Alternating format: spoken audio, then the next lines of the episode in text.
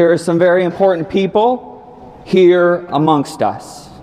I'm not talking about you all. I'll get to you in a minute. I forgot to introduce Father Alfred. He comes to us all the way from Jackson, Mississippi. And Father Alfred had the uh, pleasure, the honor, uh, the duty of welcoming Alicia into full communion with the Holy Catholic Church just two months ago at the Easter Vigil. So when I say that Alicia has traveled far to get here, it's true. In many different ways, these couple, this couple has traveled quite a ways in a myriad of different ways uh, to be here today. And ultimately, it is the grace present in the Eucharist that brings them not only to faith in Christ Jesus, but in a desire to say yes to one another. So, Father Alfred, uh, this Deacon Scott over here, for those who do not know, uh, they are, we are, the three of us, uh, ordinary ministers of Holy Communion. We are so very ordinary. So, so very ordinary. But there are amongst us extraordinary members of Holy Communion. With the extraordinary members, if you've ever uh, helped to distribute the body and blood of Jesus Christ, please stand up now. Oh, come on, don't be shy. There you go.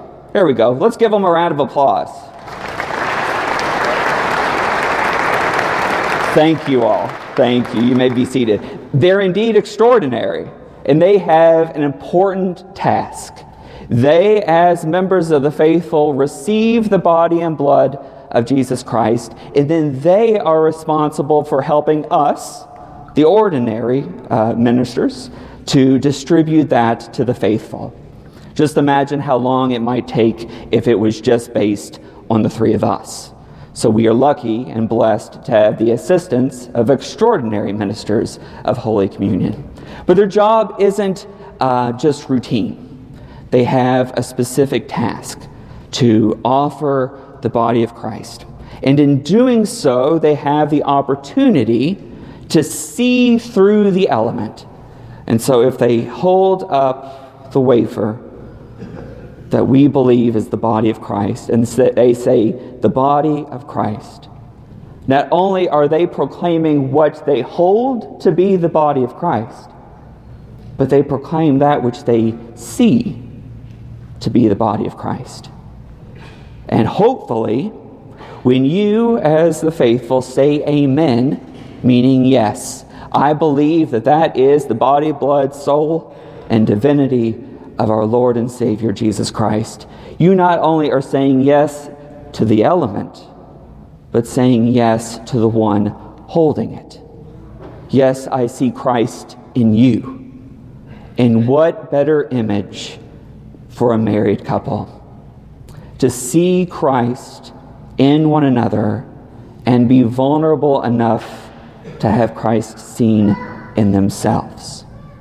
There is a reason why we get married in a church, why they come and present themselves. One of the few opportunities that the lay faithful have to be this special close to the altar. Their lives will be consecrated as they say yes to one another. Their lives together will be consecrated. They won't leave this building the same nor can any of us. By encountering the Word of God, by encountering the body and blood of Jesus Christ, on this, the solemnity of the body and blood of Jesus Christ, we cannot leave here the same. And they provide us a witness of that.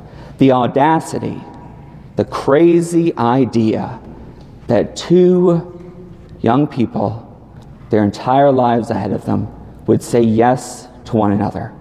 Is the same kind of radical faith it takes to see within simple bread and simple wine the body and blood of Christ. It really, truly is an amazing thing.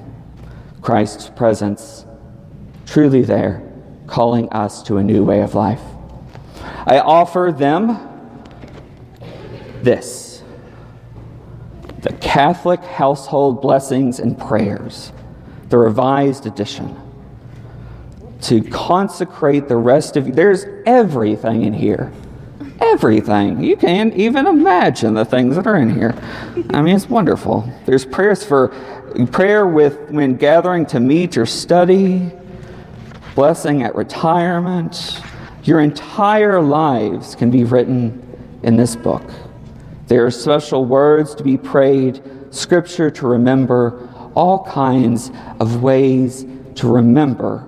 But not only are you consecrated by your baptism to Christ, but your family is consecrated to Christ. And so, this is a way in which I invite all of married couples who are present among us. Get this book Catholic Household Blessings and Prayers. Such a beautiful way to center your everyday life around Christ. One thing, though, that I found that's not in here, so I added it the litany of humility. I think we all can agree the world is in great need of humility these days. The ability to say that I am not the greatest thing that ever existed, and that's okay. And so I hope the two of you will pray the litany of humility together and be able to recognize in the sight of one another the same sight when you behold the Eucharist, that which is so much greater than yourselves. And so I pray this prayer and uh, hope that we all uh, learn humility from them.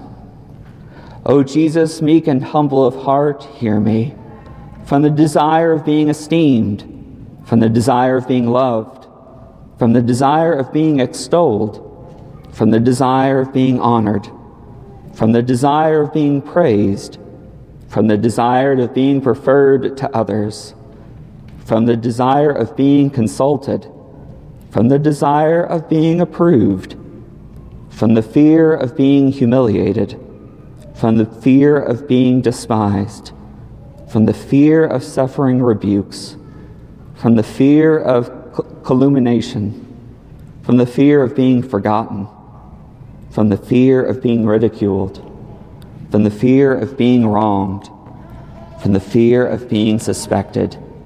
Deliver me, Jesus.